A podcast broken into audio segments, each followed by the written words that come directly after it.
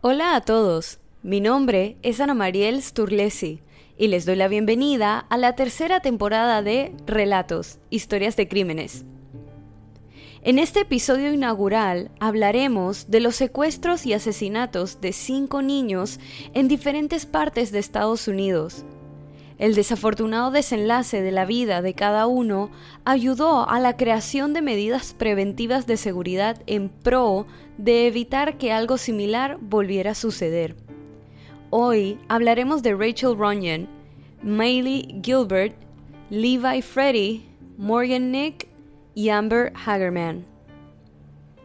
Rachel Marie Ronjen nació el 23 de junio de 1979 en el estado de Utah. Tenía un hermano de 5 años, Justin, y un hermano menor, Nathan, de 18 meses. La familia Runyon se había mudado a Sunset desde Tennessee justo antes del nacimiento de Rachel. Su madre recordaría más tarde que ella y su esposo habían creído en Sunset. Entonces, una comunidad de 6,000 habitantes sería un lugar maravilloso y seguro para criar a sus hijos. Rachel era una reina de belleza infantil y había sido coronada como pequeña Miss Sunset en el año anterior a su asesinato. Su madre la describió como una niña de buen comportamiento que, a menudo siendo demasiado pequeña para participar en los juegos del patio con Justin y otros niños, se contentaba con simplemente sentarse a un lado y chuparse el dedo mientras veían jugar a los otros niños. A pesar de la sensación de seguridad que Jeff y Elaine Runyon sentían dentro de la comunidad de Sunset, ambos padres advirtieron repetidamente a sus hijos sobre los peligros de confiar en alguien que no conocían y que intentaba sacarlos de su casa o de cualquier entorno seguro. A última hora de la mañana del 26 de agosto de 1982, Rachel Runyon y su hermano, Justin, le preguntaron a su madre si ellos y su hermano menor, Nathan, podían jugar en el patio de recreo de la escuela primaria Doxy, ya que estaba muy cerca de su casa y se había instalado una puerta en su patio trasero para facilitar el acceso al parque. Aunque Elaine Runyon nunca había permitido que sus hijos jugaran sin supervisión en ningún lugar fuera de la casa familiar, porque ella estaba preparando el almuerzo para sus hijos cuando hicieron el pedido y el patio de la escuela estaba a solo 5 metros de la casa, bien a la vista de la ventana de su cocina, ella estuvo de acuerdo. Sin embargo, la madre seguía mirando por la ventana y conversaba con sus hijos mientras preparaba la comida. Cuando llamó a sus hijos para almorzar, aproximadamente una hora más tarde, solo Nathan y Justin regresaron a casa.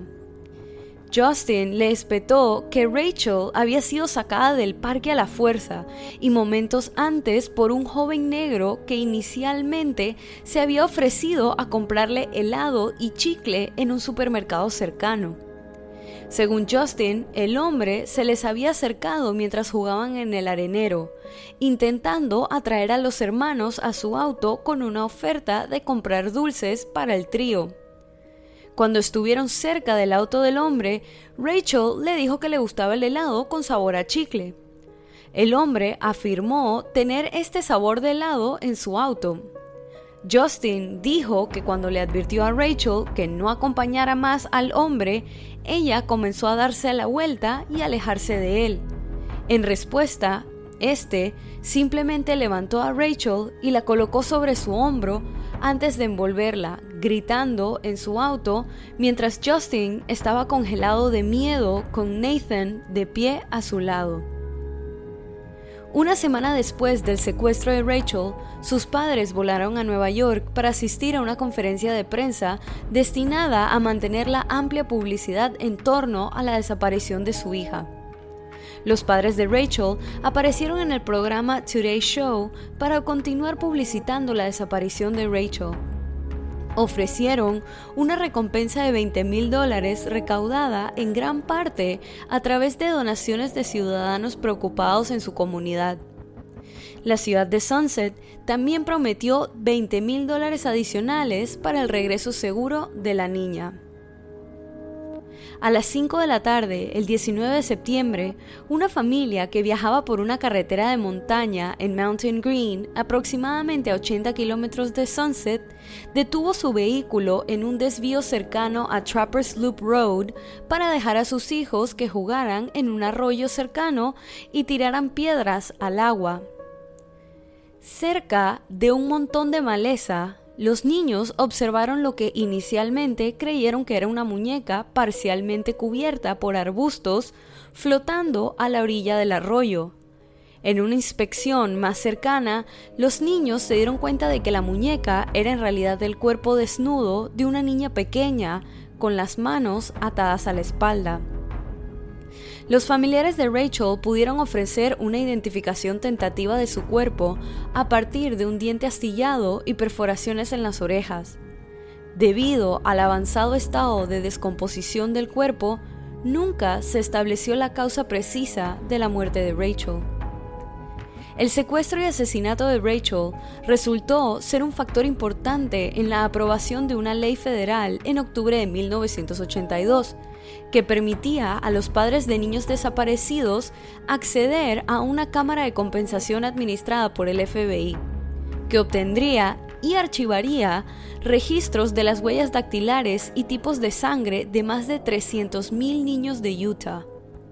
Como resultado de este secuestro y el asesinato, el estado de Utah también implementó formalmente el sistema de alerta de secuestro de niños, el Rachel Alert, en abril de 2002.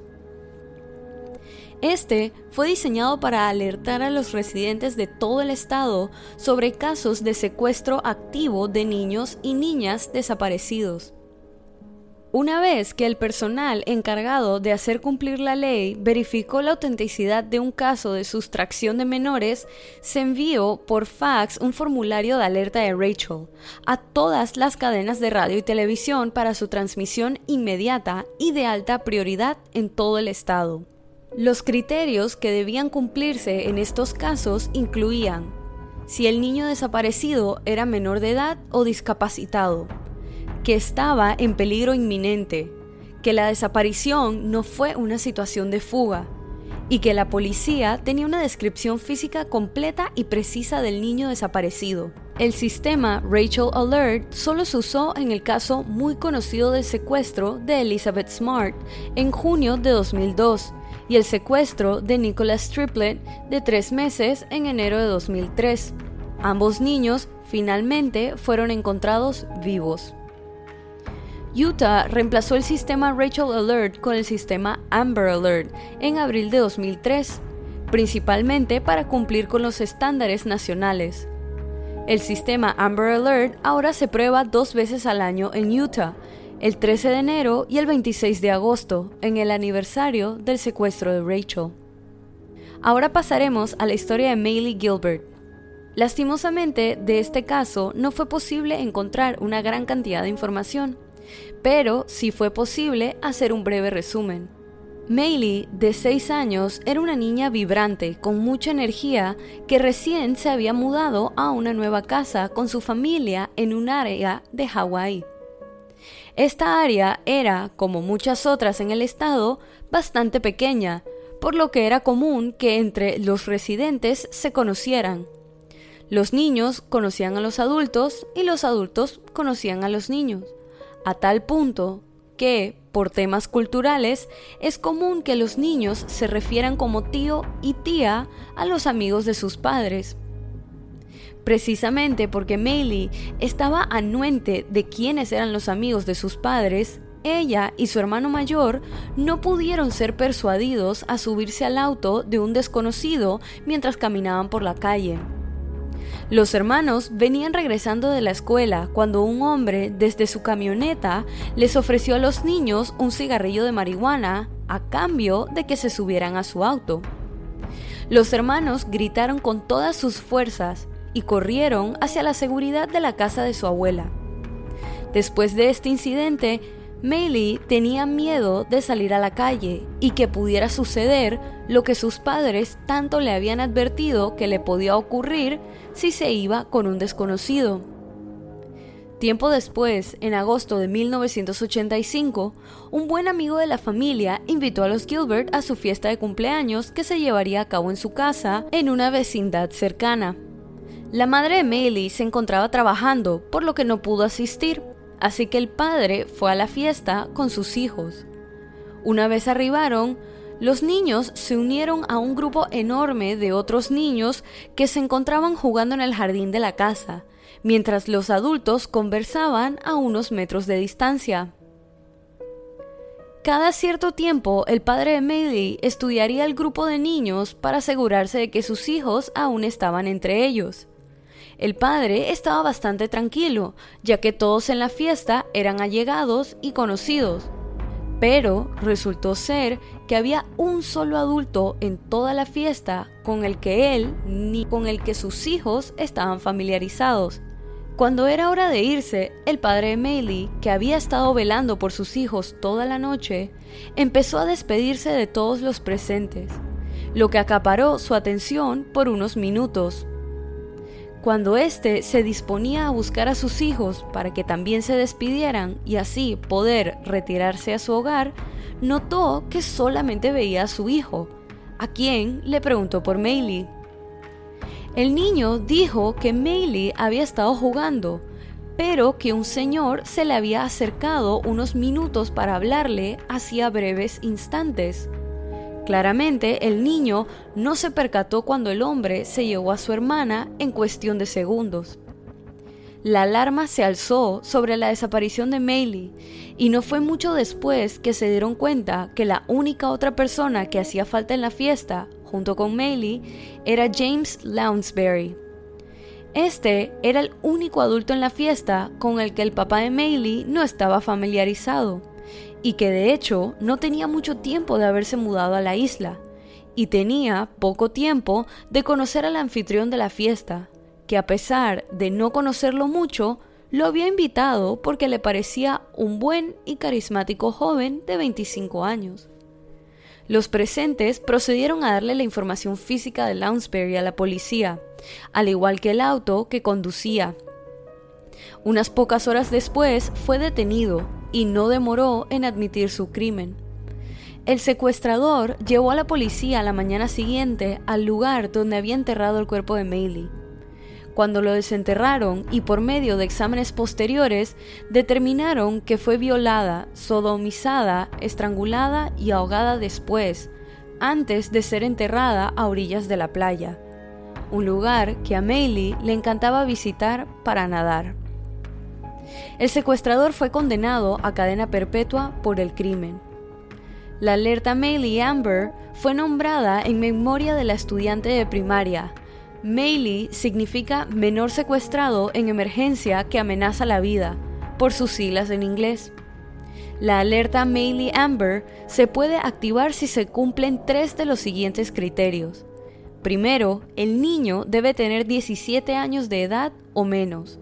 Segundo, debe haber suficiente información para indicar que el niño ha sido secuestrado y está en peligro inmediato de daño corporal grave o muerte. Tercero, debe haber suficiente información sobre el niño, el secuestrador y o el vehículo del secuestrador. Ahora pasamos a la historia de Levi Freddy. Levi tenía 11 años en el momento de su secuestro y asesinato. A pesar de los mejores esfuerzos de las autoridades, nunca se ha encontrado el responsable de su asesinato. Alrededor de las 3:30 p.m. del 22 de octubre de 1997, el estudiante de sexto grado llegó a casa de la escuela en el estado de Georgia y de inmediato llamó a su mamá Marilyn al trabajo. Pidió permiso para ir a la casa de un amigo que vivía a menos de una milla de su casa. Su madre estuvo de acuerdo, pero con la condición de estar en casa a las 6:30 p.m. El niño accedió, se montó en su bicicleta roja y pedaleó felizmente hasta la casa de su amigo. A las 6:40 p.m. fue a la casa de un amigo para usar el teléfono y llamó a su madre, que estaba en el baño, por lo que su hermana gemela, Lacey, tomó el teléfono y le dijo que su madre lo quería de vuelta en casa. se mostró reacio a regresar a casa, ya que estaba oscureciendo y temía encontrarse con perros en el camino, pero hizo lo que le dijeron. 5 minutos después, estaba de regreso en su bicicleta, pero tomó una ruta diferente a casa con la esperanza de evitar a los perros. A los pocos minutos de haber empezado su viaje, un vecino vio que lo seguía un pequeño perro negro que ladraba. Desafortunadamente, no se reportaron más avistamientos de él y nunca llegó a casa. A las 7 p.m. y aún sin señales de su hijo, Marilyn llamó a la casa del amigo de su hijo para preguntar que cuál era la razón por la cual su hijo aún no había llegado a casa, pero estos no respondieron el teléfono, así que la madre decidió subirse al auto con su hija y fue a buscarlo. Lastimosamente no lo encontraron, pero encontraron su bicicleta en una zanja a 1 milla de su casa. A la mañana siguiente, Levi había sido reportado como desaparecido y las autoridades comenzaron su búsqueda de inmediato. Alrededor de las 2 de la tarde de ese mismo día, cazadores descubrieron el cuerpo de Levi, parcialmente sumergido en una zanja llena de agua. Una autopsia reveló que el niño había recibido 2 disparos en el pecho y 1 en la cabeza, y que no había sido agredido sexualmente. Las autoridades creían que fue secuestrado con la intención de ser agredido sexualmente, pero que por alguna razón los secuestradores o el secuestrador decidió no hacerlo. Con la ayuda de testigos, la policía pudo hacer 2 bocetos de hombres que habían sido vistos caminando por el área en la que desapareció Levi. Pero el asesino o asesinos nunca fueron encontrados. Su muerte provocó Levi's Call, un programa diseñado para correr la voz al público a través de la radio y la televisión rápidamente en el estado de Georgia, después de un secuestro confirmado antes de que el niño sufra algún daño. Continuamos este episodio con el caso de Morgan Nick, de quien, desafortunadamente, tampoco se pudo encontrar una extensa cantidad de información. El 9 de junio de 1995, Morgan Nick, de 6 años, y su madre Colleen fueron a un partido de béisbol de las ligas menores en la ciudad de Alma, Arkansas. Alrededor de las 10:30 p.m., Morgan le preguntó a su madre si podía atrapar luciérnagas con sus amigos. Al principio, su madre no estaba segura, pero finalmente la dejó ir. Fue vista por última vez a las 10:45 p.m. por sus amigos, vaciando la arena de sus zapatos sola cerca del auto de su madre, mientras su grupo de amigos vaciaba sus zapatos a unos cuantos metros de distancia. Los amigos de Morgan informaron haber visto a un hombre extraño hablando con Morgan mientras se ponía los zapatos. Cuando el juego terminó, poco después, los amigos de Morgan regresaron sin ella. Le dijeron a Colleen que Morgan estaba en su auto, pero cuando Colleen regresó al auto, Morgan no estaba allí. No se ha vuelto a ver ni saber nada de ella desde entonces. El 15 de enero de 2002, la policía realizó una excavación en un terreno privado, luego de recibir un aviso que afirmaba que la niña podría haber sido enterrada allí. La pista fue tan específica que la policía decidió investigar. En la búsqueda también se utilizó un perro policía. La policía terminó la búsqueda a las 9:30 p.m. y dijo que no tenían intención de regresar a la propiedad. El 15 de noviembre de 2010, los investigadores federales registraron una casa vacía en Spiro, Oklahoma, en busca de pruebas de ADN que pudieran demostrar que Morgan había estado alguna vez en la casa. El 18 de diciembre de 2017, los investigadores regresaron a la casa para realizar otra búsqueda después de recibir una pista sobre el caso. Los perros de cadáveres alertaron a los investigadores sobre un pozo en la propiedad, que dijeron que era el centro de investigación. La búsqueda se canceló el 19 de diciembre, después de que no se encontraron pruebas. A partir de 2021, se continúan recibiendo e investigando a nivel local, estatal y federal nuevas pistas sobre la desaparición de Morgan. En el estado de Arkansas, la alerta Amber es conocida como la Morgan Nick Amber Alert. Y para finalizar, tenemos el caso posiblemente más conocido de los 5, la historia de Amber Hagerman. Amber tardó menos de 10 minutos en desaparecer. Apenas unas semanas después de la Navidad de 1996, la niña de 9 años tomó la bicicleta rosa que había recibido y salió a dar un paseo cerca de la casa de su abuela con su hermano menor, Ricky, pero en el lote de una tienda de un supermercado abandonado. Ricky decidió pedalear de regreso a la casa de sus abuelos en Arlington, Texas, pero antes de que Amber pudiera unirse a él, un hombre que conducía una camioneta negra la arrebató de su bicicleta, la puso dentro de la puerta del lado del conductor y se marchó. Un anciano que presenció el secuestro desde su patio trasero le dijo a la policía que vio el camión de los años 80 o 90 estacionado antes en una lavandería cercana, antes de que el agresor llegara, secuestrara a Amber y condujera hacia el centro de Arlington. 4 días después, un hombre que paseaba a su perro encontró el cuerpo de Amber cerca de un arroyo a unas 4 millas del estacionamiento donde la llevaron. Amber no tenía ropa puesta, excepto un calcetín en su pie izquierdo. Una vez que le dieron vuelta a su cuerpo, pudieron darse cuenta que su cuello había sido cortado con un cuchillo y que inclusive también con un destornillador.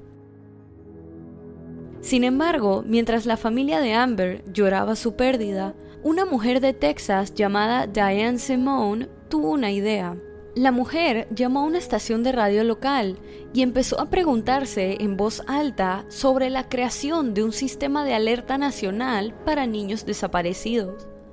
Si los estadounidenses ya estaban recibiendo alertas sobre eventos meteorológicos y de defensa civil, Simone pensó, ¿por qué no harían esto por un niño? Y así nació el Amber Alert.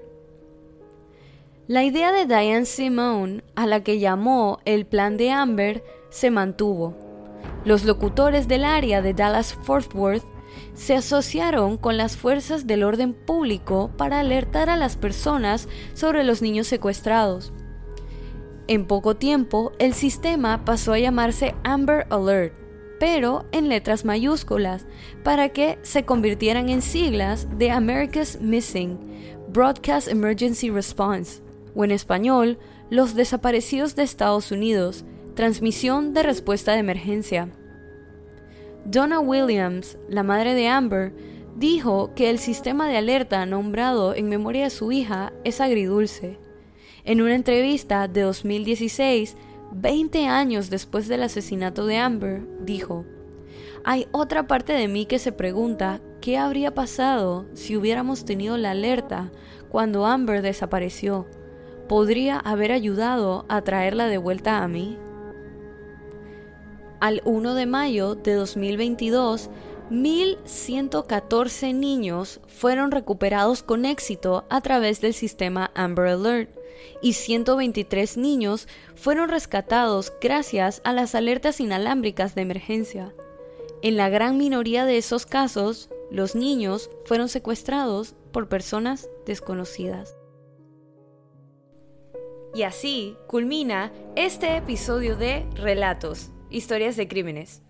Recuerden pasar por la cuenta de Instagram y dejar su opinión de este caso.